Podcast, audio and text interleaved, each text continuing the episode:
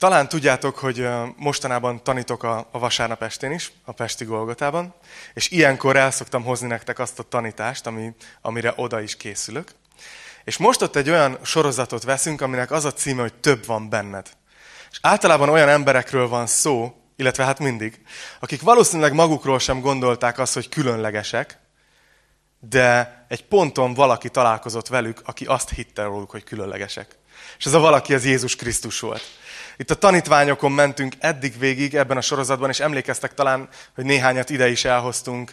Én tanítottam Jánosról, az egészséges magabiztosságról, aztán beszélt Vizigergő a, a kudarcok kezeléséről, ugye? Aztán beszéltünk a munkáról Lévi kapcsán. És ezekben a tanításokban mindig az volt a cél, hogy kivegyünk egy-egy olyan gyakorlati tanítást, a Bibliának a sok ezer éves bölcsességéből, amit aztán ti itt a 21. században, 2017-ben, még éppen 2017-ben, fogtok, elvisztek a hétfőtökbe, és segít valamiben, hogy, hogy kijöjjön belőletek az a több, amit Isten teremtett belétek. Ez nem egy önmegvalósító sorozat, hanem az, hogy Isten belénk teremtett egy csomó ajándékot, lehetőséget, és ő szeretné, ha az ki is jönne. És Jézus ezt csinálta a tanítványaival. Meglátta ezt az egyszerű halászt, Pétert, és azt mondta, hogy tudod, lehet, hogy az a nevet, hogy kavics. Azt jelenti a Simon. De te kőszikla vagy. Én azt mondom, hogy az a nevet, hogy kőszikla. Ő látta benne, hogy ott van valami több. És el is kötelezte magát, ugye Péter mellett, ment vele. Három éven át elviselte a butaságait, és tanította, és, és barátja lett. Azért, mert hitte, hogy több van benne. Egyébként ezen gondolkoztam ma reggel, hogy karácsony közelettével lehetne egy ilyen bibliafordítás is, hogy mit mondott Gabriel Máriának. Több van benned. Ez, ez, már, ez már a nagyon, nagyon modern fordítás lenne. No, úgyhogy ma is egy ilyen témáról lesz szó, egy ilyen gyakorlati témáról, egy, egy emberről, akiben Jézus látta, hogy több van. Pedig nem gondolnánk róla. Arra az lesz a témánk, és ezt a címet adtam, hogy a továbblépés művészete. Egyszer voltunk a, a Gemenci erdőben, az én munkám az elég sok helyre elvisz engem, mert ugye így PR, marketing, általában rengeteg fajta ügyfél, ügyfél volt egy-egy ügynökségben, ahol dolgoztam, és ezért a, a legkülönbözőbb dolgokba beleláttam. Most, most azt nem mondom el, hogy mi volt a legdurvább ügyfelem, de hogy így a kutyakajától az autó, a, a az autópálya beruházáson át a szennyvíztisztító telep fejlesztésig mindenféle ügyfelem volt. És, és egyszer így jutottam el a Gemenci erdőbe, mert ott csináltak egy ilyen beruházást, ilyen világbanki támogatással, és forgattunk egy dokumentumfilmet. És a dokumentumfilm forgatásához ugye be kellett menni az erdőbe, és a Gemenci erdő az egy, az egy, az egy gyönyörű hely, nem tudom, hogy hányan voltatok már, akár kirándulni, de tényleg egy ilyen, egy ilyen őrzött, védett terület. És volt egy, egy férfi, aki, aki ott várt minket, aki az erdész, és ő konkrétan hosszú éveket töltött úgy, hogy, hogy gyakorlatilag csak vásárolni jött ki, azt hiszem, hogy havonta egyszer. És így szinte elzárkozott az emberi civilizációtól, és az erdőnek minden egyes zugát ismerte, tudod és, és ő vitt minket körbe, ő vitt el azokra a helyekre, amit érdemes lefilmezni, ahol, ahol valószínűbb, hogy találunk valami szarvast, vagy őzet, vagy valamit, amit így le lehet szépen kamerázni. És emlékszem, hogy egy kicsit esős idő után mentünk, és ő neki ilyen igazi terepjárója volt. Tudjátok, nem ilyen városi vagánykodós, amivel index nélkül lehet sávot váltani, hanem ilyen rendes-rendes terepjáró, ilyen nyolc kerék meghajtásos, vagy nem tudom. És így, így emlékszem, hogy mivel eső után mentünk, ez ugye konkrétan kétszer is előfordult, hogy így, így beragadtunk. Tehát, hogy lassulunk, sár, kész, megálltunk. És ott voltunk a sárba, és mi így pánikoltunk, tudod, a városi, hogy mondja, ho, ho, ho horgász, puhányok, nyavajások. szóval mi ott ültünk az operatőrrel a kocsiból, hogy na most mi lesz, akkor most lehet, hogy eljött itt az ítélet napja, vagy nem tudom, itt be, bevág, bevárjuk, amíg itt elporladunk a Gemenci erdő közepén. Nem ez történt, hanem emberünk kipattant, és nagyon nagy szakértelemmel minden gond nélkül fogta, elővette a csörlőt, egy fához kitött, kikötötte a jippet, és így szépen így kihúzta a kocsit a sárból. És ez kétszer is megtörtént, másodszor már kérdezi, segítsünk, tudod? Addigra már belejöttünk. De a lényeg az, hogy én, én ennyire nem vagyok vagány, az nyilvánvaló, én velem maximum az történik meg, hogy egy, egy pirosnál ragadok be. Tudod, mert, mert elgondolkozok. És akkor állítólag Amerikában ezért van külön biztosítási kategória a lelkipásztoroknak, mert, mert vezetés közben gondolkozunk. Ez tényleg így van.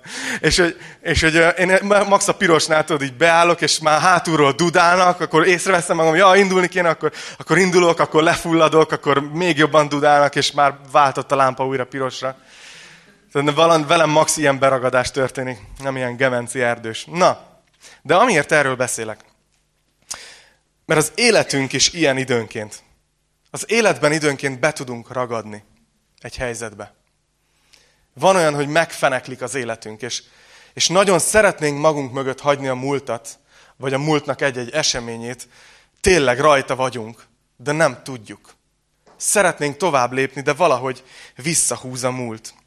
És most nem is annyira arról beszélek, hogy, hogy akkor is lehet ilyen, hogyha valaki mondjuk valaki mondjuk kap egy nagyon rossz, nehéz diagnózist az orvostól, és ugye arról szól, hogy mondjuk beteg, és ezen azért nehéz túllépni. Vagy mondjuk villámcsap a házába is leég, és ezért az egész élete műve leégett, és nem tud tovább lépni. Hanem itt most kifejezetten arról beszélek, amit mi emberek egymással csinálunk. Mi emberek sajnos nagyon jók vagyunk abban, hogy megbántsuk időnként egymást, konfliktusokat okozzunk, beletapossunk a másikba, vagy legalább megnehezítsük a dolgát. És hogy kifejezetten arról szeretnék ma beszélni, hogy az ilyen emberi konfliktusokból hogyan lehet tovább lépni.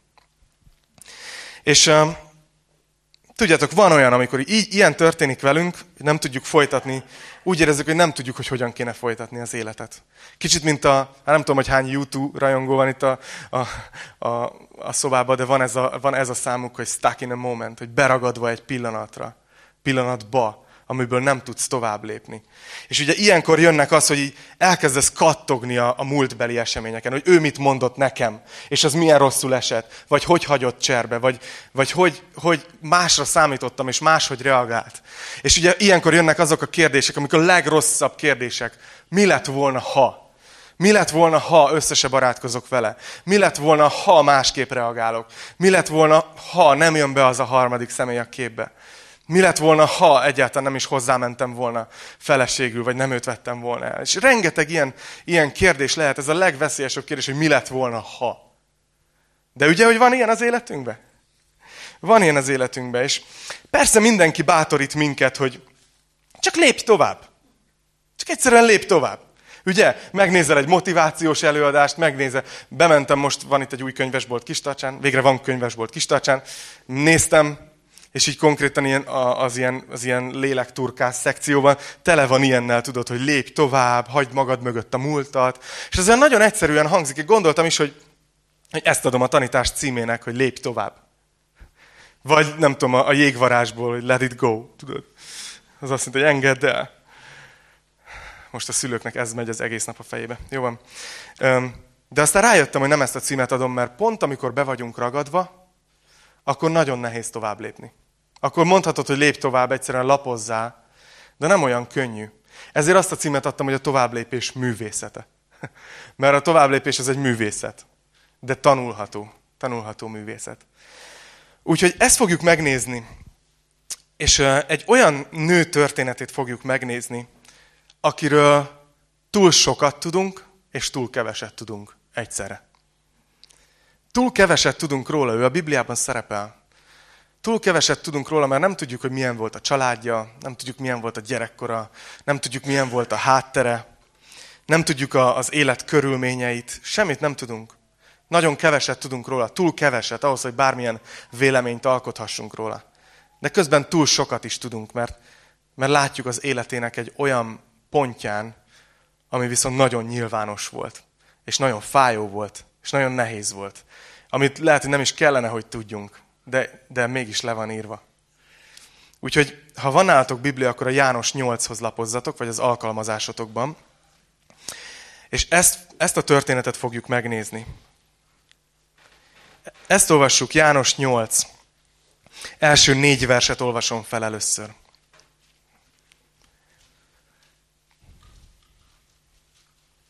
Jézus pedig kiment az olajfák hegyére. De korán reggel Ismét megjelent a templomban, és az egész nép hozzá sereg lett. Ő pedig leült, és tanította őket. Képzeljétek el, ott ül Jézus, tanítja a népet. Ekkor oda vezettek az írástudók és a farizeusok egy asszonyt, akit házasságtörésen értek. Középre állították, és így szóltak Jézushoz. Mester, ezt az asszonyt házasságtörésen érték. Házasságtörés közben tetten érték. Gondoljatok bele, hogy, hogy milyen, milyen, milyen nehéz lehetett. Nem sokat tudunk erről a nőről. De már ebből a pár versből megtudunk néhány nagyon-nagyon fontos dolgot róla, ami, ami fájó dolog, ami azt mutatja, hogy nehéz volt. Ez az asszony úgy tűnik, hogy nem most akadt el az életben, nem most ragadt le, hanem már egész eddig olyan volt az élete, hogy így, így akadozott, már lassult, már érezte, hogy nem tud igazán menni előre. Mert az a szó, amit itt ír, hogy házasság törés közben tetten érték, kommentárokban olvastam róla, hogy ez arra utal, hogy ez nem az egyetlen eset volt az ő életében. Hanem ő egy visszatérő házasságtörő volt. Csak éppen most jött el az a pillanat, amikor ebben tetten is érték. És az ő élete, ha belegondoltok, az már, az már, az már így ragadt befelé a sárba. Valószínűleg, hogy pont küzdött magával. Valószínűleg, hogy pont tudta, hogy, hogy ez, ez nem helyes, amit tesz. Valószínűleg, hogy rengeteget vádolta magát. Ez az, amit senki nem látott rajta kívül. Senki nem látta rajta, hogy nem poén házasságokat tönkretenni. Nem poén ezt csinálni, és újra visszaesni, és elhatározni, hogy többet nem, és aztán beleesni. És valószínűleg, hogy nem látták rajta, hogy itt van egy nő, akit egyszerűen kihasználnak. Aztán eldobják, mint egy árucikket. És, és kevesen gondoltak arra, hogy ő mind megy át. Kevesen gondoltak arra, hogy ő már, ő már eleve azért töri a házasságokat, mert valahol el van akadva az életben. Be van ragadva. Valószínűleg történtek vele dolgok a múltban, amin ő se tudott túllépni. És aztán ment férfiról férfira. És nem tudott mit kezdeni ezzel a helyzettel. És most aztán ezen a napon eljött talán a, a leg, legrosszabb, a legrosszabb dolog, ami történhetett volna vele. Hogy nem csak, hogy magát ítéli el, nem csak, hogy küzd ezzel a visszatérő bűnével, nem csak próbál kijönni sikertelenül, és ezért önmaga szemében egy senki, hanem még tetten is érik szex közben egy férfivel, aki nem a férje. Na most azért belegondolhattok, hogy ez amúgy is egy olyan helyzet az emberi életben, amikor nem akarsz senki mást a szobában, igaz? Tehát, hogy azt, azt jobb, ha senki nem látja. De ennek a nőnek ráadásul házasságtörés közben érték tetten. Ennél megalázóbb helyzetet én nehezen tudok elképzelni, hogy így rajta kapták. És aztán még ez sem elég. Tehát nem elég, hogy el volt akadva már az életbe, most végletekig megalázó helyzetbe került, mert tetten érték, hanem ezután még az is van, hogy egy olyan társadalomban él, ahol ezt a bűnt, a házasságtörést halál büntetéssel sújtották. És tudta jól, hogy mi vár rá. Tudta jól, hogy ez most azzal fog járni, hogy őt, őt, őt kivégzik. És megfogják a vádlói, és kiszedik az ágyból, és oda viszik Jézus elé.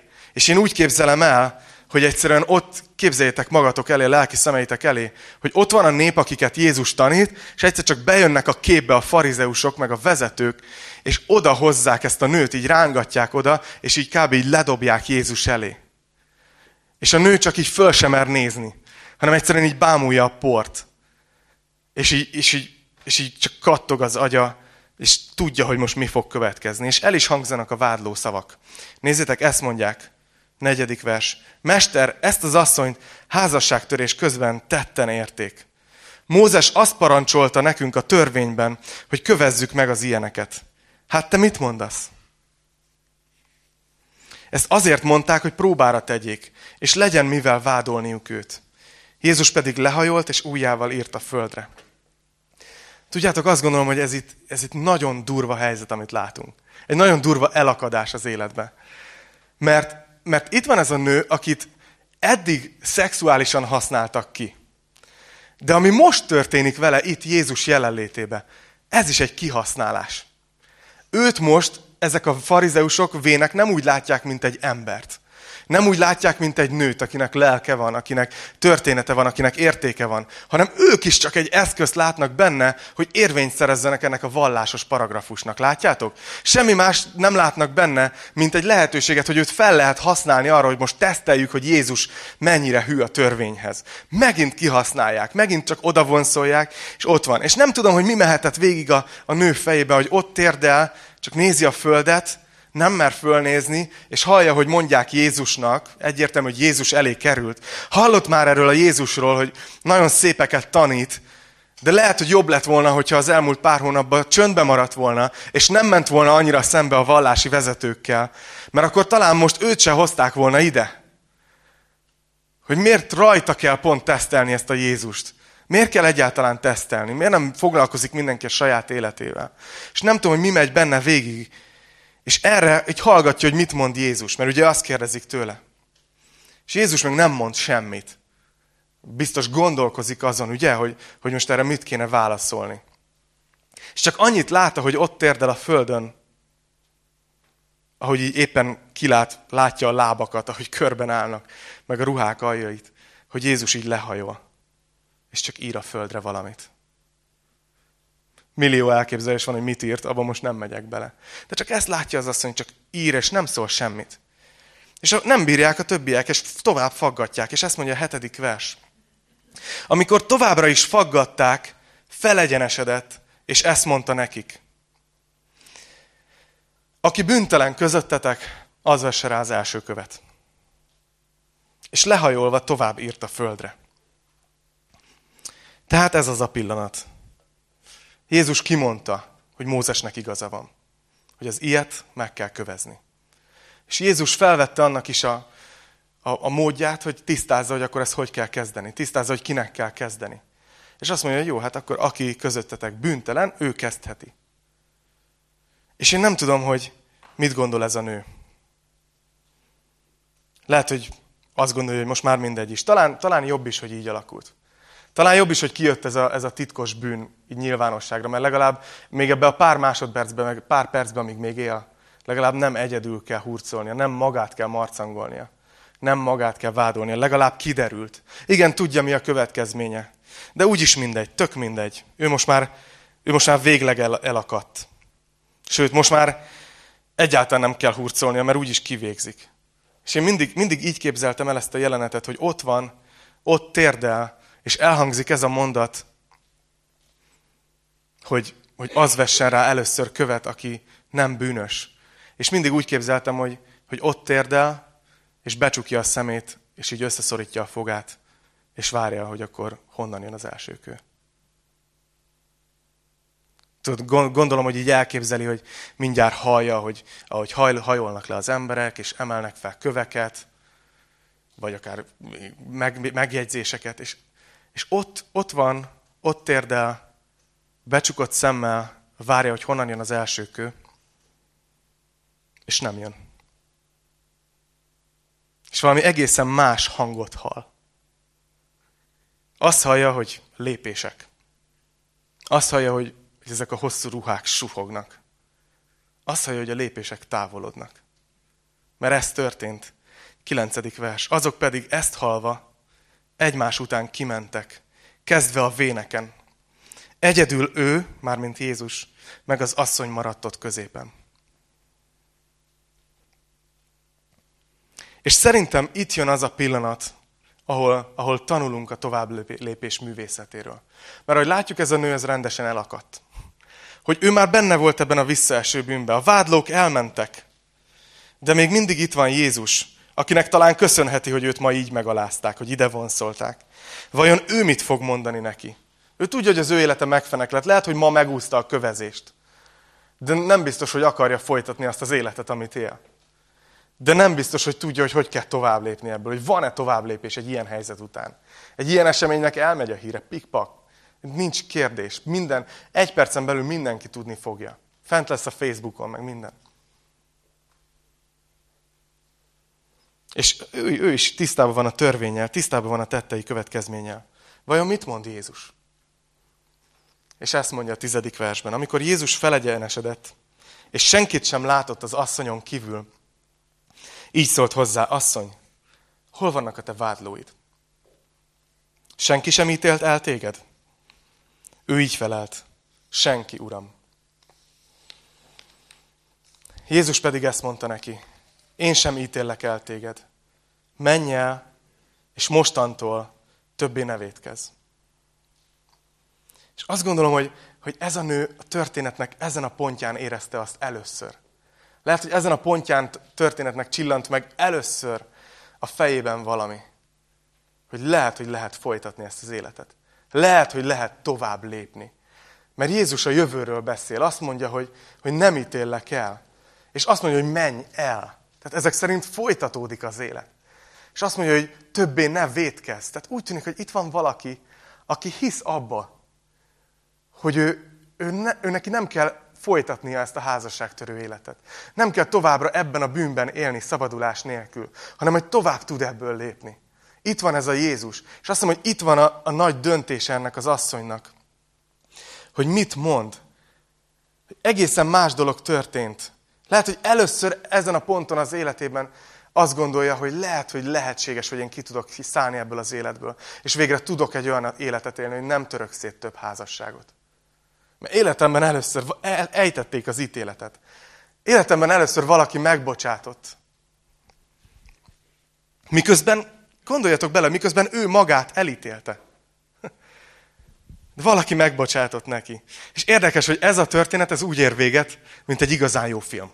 Vagy egy igazán jó regény, ugye? Amikor, amikor pont ott ér véget, hogy nem tudod, hogy mi lett a vége. Ugye vannak ilyen filmek. És akkor ilyenkor a rajongó klubok a neten elkezdenek írni ilyen elméleteket, hogy, hogy így, így folytatódhatott a történet, vagy úgy folytatódhatott. És szinte minden filmet úgy hagynak abba, hogy ne tud pontosan, hogy mi történt utána. És itt ezt csinálja velünk János. Leírja ezt a történetet, és nem tudjuk, hogy mit válaszolt ez a nő erre. Hogy menj el, és többé ne védkezz. De itt van a nagy döntése ennek a nőnek, hogy elfogadja ezt a megbocsátást, és tovább lép, vagy hagyja, hogy a múltja visszahúzza. Látjátok? Két dolgot kell tennie valójában. Az egyik, hogy el kell fogadnia ezt a megbocsátást, amit Jézus ad neki. Hogy azt mondja, hogy én sem ítéllek el. És egyet kell ezzel értenie, azt kell mondani, hogy jó, ha Jézus nem ítél el, akkor én sem ítélem el magam. Ez az első döntés ennek az asszonynak. De a második az, hogy megbocsát-e azoknak, akik miatt itt térdel a porban még mindig. Megbocsát-e annak a férfinak, aki valamiért ő nem lett ide hozva. Pedig a házasságtöréshez minimum két ember kell. Megbocsát-e azoknak a vezetőknek, akik őt ide vonszolták, és ide vetették Jézus elé. Megbocsát-e esetleg annak a szülőnek, aki lehet, hogy gyerekkorában molesztálta, és azért került ilyen élethelyzetbe, nem tudjuk. Megbocsát-e másoknak? Látjátok? Megbocsát-e magának, megbocsát-e másoknak? Ez a nagy döntés. Mert Jézus megbocsátott neki. És na, azt nem mondtam az elején, hogy ahogy így olvastuk fel, hogy, hogy azt mondja Jézus, nagyon tetszik ez nekem, ez csak egy kis apró részlet, hogy az vesse rá az első követ, aki közöttetek bűntelen. És nem vettem észre egészen addig, amíg erre a tanításra nem készültem, hogy Jézus nem azt mondta, hogy az vesse rá az első követ, aki közöttünk bűntelen. Mert akkor ő lehetett volna az első. De látjátok, Jézus eleve úgy fogalmaz, hogy aki közöttetek bűntelen, mert ti akartok ítélkezni. De Jézus már előre eldöntötte magában, hogy ő nem fog ítélkezni ez az asszony felett. Ő előre eldöntötte, hogy ő megbocsát neki. Előre eldöntötte, hogy elengedi minden tartozását. Akárhány házasságot tört szét. És Isten ma is így áll minden egyes emberhez. El, hozzátok is, akik itt vagytok a teremben. Vagy bárki, aki hallgatja ezt a tanítást. Vagy bárki, aki nem hallgatja ezt a tanítást. Isten így áll az emberekkel, hogy ő elhatározta már régen, hogy nem ítél el minket. Elhatározta már régen, hogy megbocsát. Ez az ő szíve. Lehet, hogy azt mondja az embereknek, hogy az vesse az első követ, aki közöttetek bűntelen. De az egyetlen bűntelen elhatározta, hogy soha nem fog elítélni minket. Látjátok? És azt hiszem, hogy ez egy óriási dolog, mert, mert, mert ez neki nem volt olcsó, mert Isten igazságos. Isten nem ilyen magyarosan intézte ezt el, hogy rákacsintott az emberiségre, hogy na jó, most akkor nem néztem oda, és akkor nincs bűn, tudjátok. Mint amikor nincs jegyed, ugye, és az ellenőrre szépen mosolyogsz, és na jó, akkor most nem láttam tovább. Tudod, Isten nem ilyen, ő egy igazságos Isten. Ő a bűnt azt nem, nem engedi csak el így. Az, hogy Jézus ennek a nőnek azt tudta mondani, hogy én sem ítélek el, az Jézusnak az életébe került. És ezen gondolkozok, hogy, hogy Jézus ott van, és csak ír a földre, és valószínűleg belegondol abba, hogy, hogy közeleg a kereszt. És tudja, hogy ő ezért a nőért oda fogja adni az életét. És ezért azt tudja mondani neki jogalappal, hogy én sem ítélek el. Én sem ítélek el. Szóval a tovább lépés művészetéről beszélünk. Ez az első és legfontosabb, ahhoz, hogy mi, mi bármilyen ilyen beragadásból az életünkből, és majd mindjárt belemegyek gyakorlatba is egy kicsit, hogy tovább tudjunk lépni a múltból, tényleg, ott tudjuk hagyni azokat a dolgokat, amivel emberek megbántottak. És tovább tudjunk lépni. Az első feltétele az, hogy elfogadjuk, hogy Isten megbocsátott nekünk. Hogy ő nem ítél el. 1 János 1.9-ben azt mondja, hogy ha megvalljuk a bűneinket, akkor hű és igaz. Ő megbocsátja a bűneinket, és megtisztít minket minden gonoszságtól. Nem szeretem, amikor emberek úgy tálalják ezt, hogy talán, esetleg. Mert Istent a szaván foghatjuk, ő minden embernek megígérte, hogy aki megvallja a bűnét, aki beismeri, hogy igen, elszúrtam, Isten annyit mond, hogy köszönöm, elég. Megbocsátok. Ennyit vár tőlünk. Viszont, és, és viszont erről beszélnek az ilyen modern önsegítő könyvek, ugye? Hogy bocsáss meg magadnak. Csak ezen gondolkoztam most, hogy ők milyen alapon mondják. Mert ha csak megbocsátasz magadnak, akkor gyakorlatilag csak szőnyeg alá söpörtél. De Jézus jogalappal mondja, mert ő az életét adta a mi bűneinkért, értitek? Az egészen más. És, és hogy valójában ez az egy első lépés, hogy elfogadjuk Isten bocsánatát, amitől ugye mi az ő fia leszünk, az ő gyermeke leszünk. És ezen gondolkoztam, hogy mekkora, hogy a magyar irodalomban is megvan ennek a nyoma. Hogy néha a művészek ráéreznek ilyen dolgokra. És megtaláltam ezt a gyönyörű József Attila verset megint a héten. Nagyon szeretem József Attilát. És nézzétek, mit ír. Nem emel föl már senki sem, belenehezültem a sárba. Fogadj fiadnak, Istenem, hogy ne legyek kegyetlen árva. József Attila értett valamit. Értette azt, hogy amikor be vagyunk ragadva az életbe, amikor belenehezülünk a sárba, akkor az első megoldás, hogy fogadj fiadnak, Istenem hogy elfogadni Isten megbocsátását. Hogy ne legyünk árvák, hanem legyen apánk, legyen atyánk. Ez az első lépés, hogy tovább tudjunk lépni a múltból. Viszont azt hiszem, és talán idáig még könnyen eljutottok, meg én is, elfogadni Isten megbocsátását, az sem mindig könnyű, de talán a könnyebbik. Ha valaki még nem tette meg, akkor legyen ma a te napod. Nagyon bátorítalak. Mert Isten nem tart fent semmit ellened.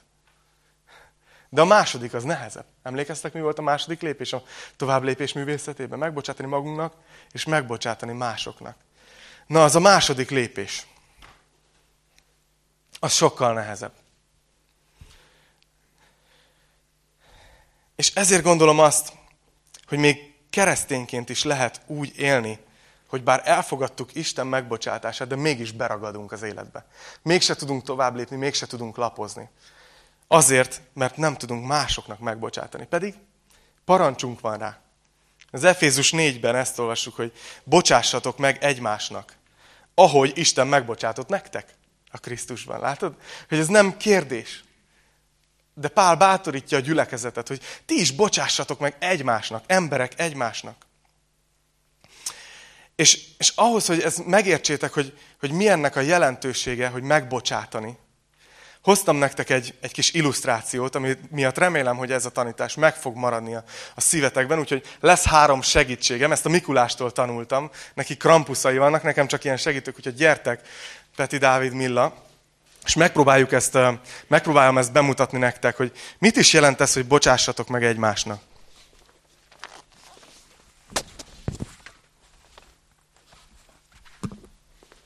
No. Mindjárt Kész vagyunk. Na, ki volt az egyes számú? Oké. Okay. Ketteske. Ez vagy? Ez vagy. Jó van. Hármaska. Jó van. Na, bontsátok szét nyugodtan. A három ember, akit ide kiállítottam, azt fogják jelképezni, három olyan embert az életemben, hipotetikus. Tehát ezek nem megtörtént valós dolgok, jó? hanem ezek kitalált dolgok. De három olyan esetet, ami, ami engem ért sérelemként. Ami engem megbántott az életem során. Ami engem valahol így beleragasztott a sárba. Oké? Okay? Három ilyen ember. Tegyük fel, hogy az első, a Dávid, aki egy, aki egy osztálytársam volt az általános iskolában, és, és tegyük fel, hogy, hogy nyolc éven át, amíg tartott az általános iskola, ő egyfolytában csúfolt. Nem a Dávid, persze, ő soha nem. Úgy választottam ki az embereket, hogy ezek azok az emberek, akik soha nem tennének velem ilyeneket, mint amit most el fogok mondani. De tegyük fel, hogy a Dávid volt az a genya osztálytárs, aki, aki nyolc éven át, tudod, mindig, mindig csúfolt. És úgy csináltam, hogy nem érdekel, de belül. Megsebzett. És olyan, mint hogyha tett volna egy, egy hurkot a nyakamra. Tudod, hogy, hogy így, így próbál, próbáltam utána, persze mentem tovább az életbe, és, és igyekeztem tovább lépni, és, és ment is, mert, mert ez a gumi, ez rugalmas, és úgy, és úgy tudtam menni, de úgy időnként visszahúzott, a, visszahúzott az életem. És aztán volt egy, volt egy másik ember, volt egy szülőm, aki, aki egy ponton, amikor nehézség volt, kilépett a családunk életéből. És ott maradtunk egyedül. És megsebzett, földobhatod. Nem, nem meri, fél, hogy kivégez. Látjátok, hogy, hogy egyszerűen megint csak az van, hogy már, már két ember volt, az kicsit feszítsétek. Akik, akik, akik, akik miatt ugye próbáltam tovább menni az életbe, és ment is, mert ez a rugalmas a gumi, de, de éreztem, hogy lassulok, és, és már nem tudok annyira tovább menni. És akkor ráadásul volt egy, volt egy volt egy másik ember, egy harmadik ember, aki meg cserbe hagyott. És most helyettesítsetek be bármit. Legyen egy ember, aki cserbe hagyott a múltadba, oké? Okay? Lehet ez egy, lehet ez egy párkapcsolat. Lehet ez egy jó barát, akiben csalódtál. Lehet ez egy közösség, lehet ez egy gyülekezet, lehet bármi. Valaki ember, aki cserbe hagyott, és adott egy újabb hurkot a nyakamba. És látjátok, az van, hogy cipelem magammal a múltamat, és próbálok, próbálok tovább menni. És amikor még egy kötél volt a nyakamon, akkor még egész simán ment, igaz? Akkor még tudok menni, mert enged a gumi. Amikor már kettő volt rajtam, akkor már tényleg éreztem, hogy, hogy már nehezebb. Egy kicsit menjetek arra, feszítsetek meg. Mármint ne úgy. Viszont, amikor már három volt, akkor már, akkor már, akkor már nem tudtam tovább menni akkor már az van, tudjátok, hogy az ember próbál, próbál tovább menni, de már, már nem bír. Mert már elkapja a gumi. És már húz vissza. És tudjátok, nem segítenek a modern önsegítő könyvek. Tudjátok, mit mondanak? Hogy csak nézz előre. Csak fordítsd a fejedet a jövő irányába. És akkor minden rendben lesz. Ezt mondják. Csak az a helyzet, hogy hiába erre nézek, hogyha erről tart valami. Látjátok? Hogy tök nehéz, hogy ezt mondják, hogy csak lép tovább, és próbálsz is, és még lehet, hogy úgy csinálsz, mint hogyha helyben járnál, és még le is fáradsz, még le is izzadsz, mert, mert mész, csak nem haladsz egyáltalán, egy centit se. És az a baj, hogy ez van azzal, amikor egyszerűen valaki azt mondja, hogy csak lép tovább, csak menj tovább. De a múlt az tart. Azok a dolgok, amivel megbántottak, amivel megsértettek, az fogja a nyakamat. És az egyetlen dolog, amit, amit tudok tenni ahhoz, hogy tovább tudjak lépni, az az, hogyha megbocsátok. Hogyha azt mondom magamnak, hogy nem érdekel, hogy az osztálytársam csúfolt egész általánosban. Én megbocsátok neki. Elengedem a tartozását. Nem tartom fönn tovább az, hogy, hogy nem mondom, minek szólítottál. Megbocsátok. Megbocsátok. És akkor már egy fokkal könnyebb, de még mindig nem fog tudni előre menni. Hogyha nem megyek vissza, és azt mondom, hogy megbocsátok apámnak, aki, aki kisétált az életünkből, amikor tíz éves voltam. Tudod? És megbocsátok annak a barátnak, aki cserbe hagyott. És szabad vagyok. És tudok menni tovább. A tovább lépés művészete. Megértettem, hogy mi a lényege. Köszönöm szépen, adjunk nekik egy nagy tapsot.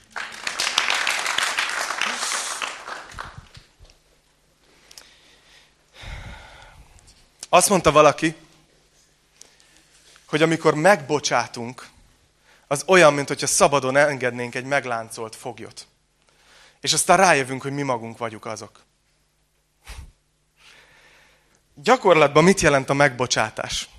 És mindjárt befejezem.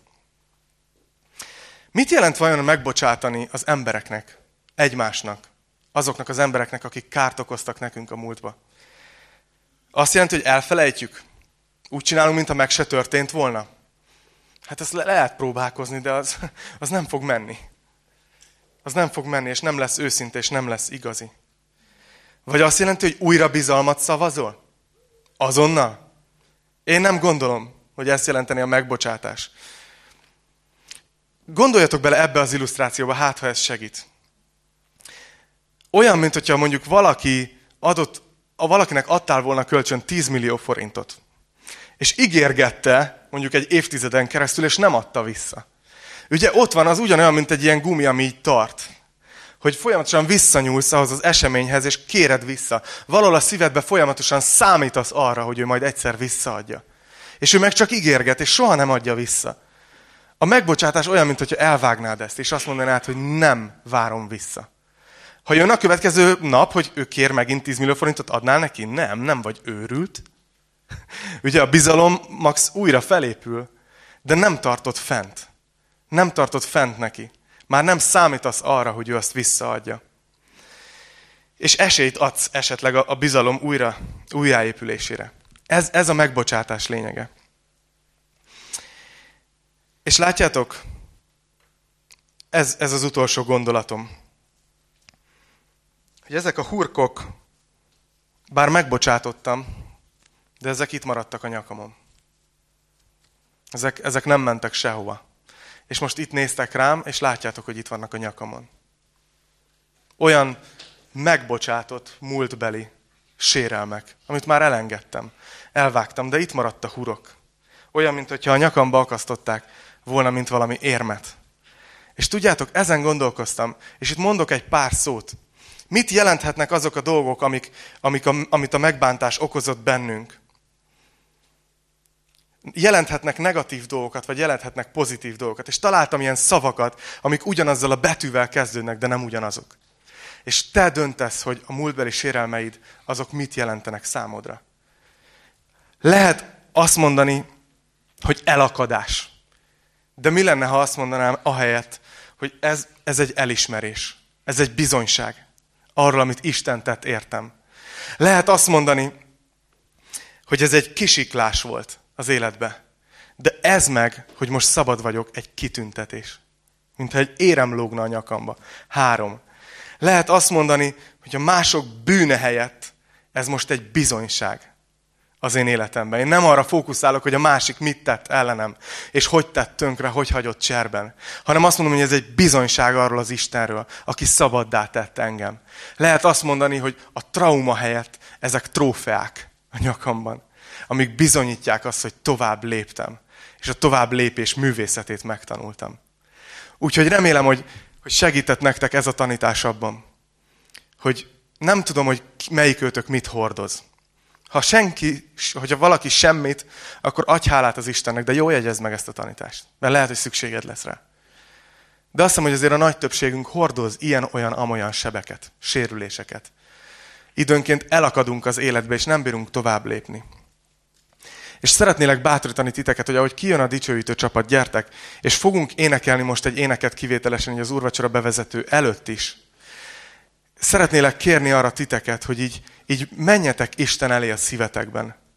És csak így gondoljatok arra egy kicsit, hogy kik azok az emberek, vagy ki az az ember, ahol nagyon megérett, hogy elvágjátok ezt a kötelet. Mert így érzitek magatokat, hogy haladnátok, de nem megy. És már kisebezte a nyakatokat. És nem tudtok tovább lépni. És így kérjetek erőt Istentől, hogy meg tudjatok bocsátani. Hogy el tudjátok engedni a tartozást. Úgyhogy menjünk el a meg, a továbblépés művészetében nem csak az első, hanem a második lépésig is. Imádkozzunk!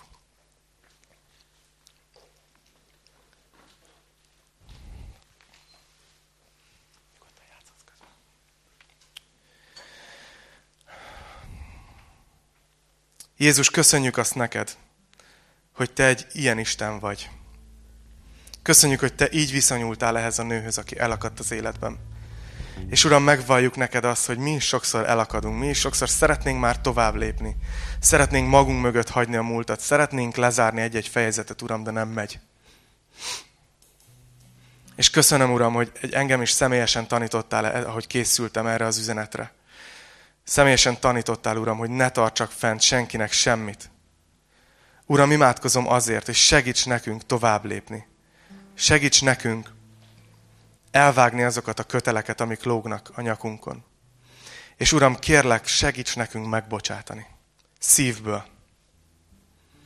De arra is kérlek, Uram, hogyha bárki van, aki ezt a tanítást hallgatja, és még nem fogadta el a Te megbocsátásodat, Uram, és még nem hiszi, hogy Te nem ítéled el, hogy legyen ez a mai nap, amikor ezt elfogadja és megtér hozzád, és a Te kitárt karjaidba rohan, Uram. Imádkozom ezért.